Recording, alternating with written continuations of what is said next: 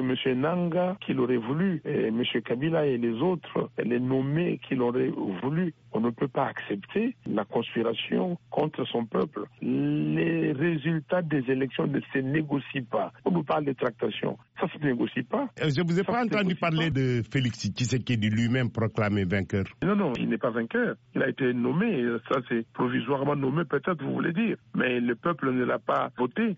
Ce n'est pas la décision du peuple. La décision du peuple est tout autre.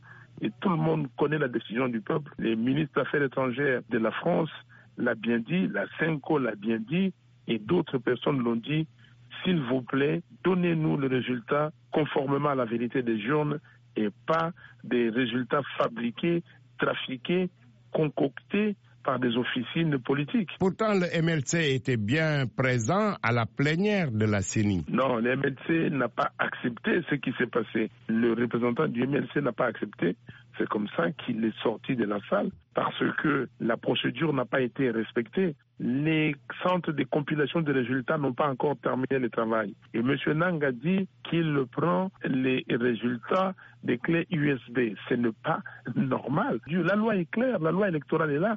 La loi électorale dit comment est-ce que les résultats doivent être annoncés.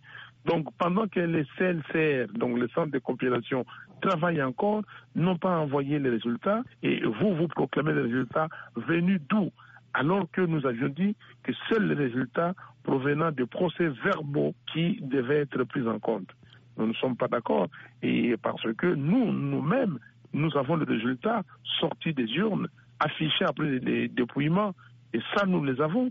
Donc nous aussi, nous pouvons dire, nous donnons notre euh, vérité, mais cette vérité doit être confrontée avec la réalité. C'est pour cela que nous demandons à la CENCO de publier ces résultats et nous que tout le monde qui a les résultats, qui labelle les résultats, qu'on les confronte avec les résultats de la CNI. La CNI doit publier les résultats bureau par bureau et non les agrégats comme ça dont on ne sait pas d'où ça vient.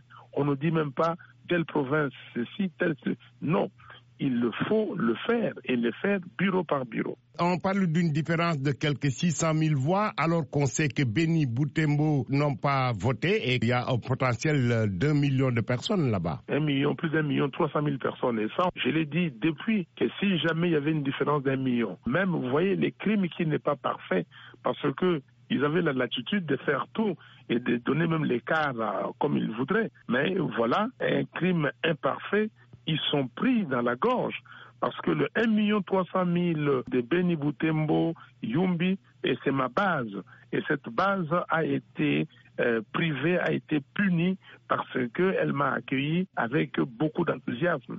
Alors, qu'est-ce qu'on fait de cette base? Qu'est-ce qu'on fait de ces 1 300 000 Et donc, nous disons que ces gens-là doivent voter, même en prenant des résultats faux. Et, quand vous ajoutez ça, bon, ça change tout nous ne pouvons pas accepter. Mais nous disons, la vérité des journes va triompher et c'est ça qui fait que nous sommes très sereins parce que le peuple a fait un choix et comme l'avait dit mon jeune frère qui a été tué par la barbarie, c'est que le peuple gagne toujours.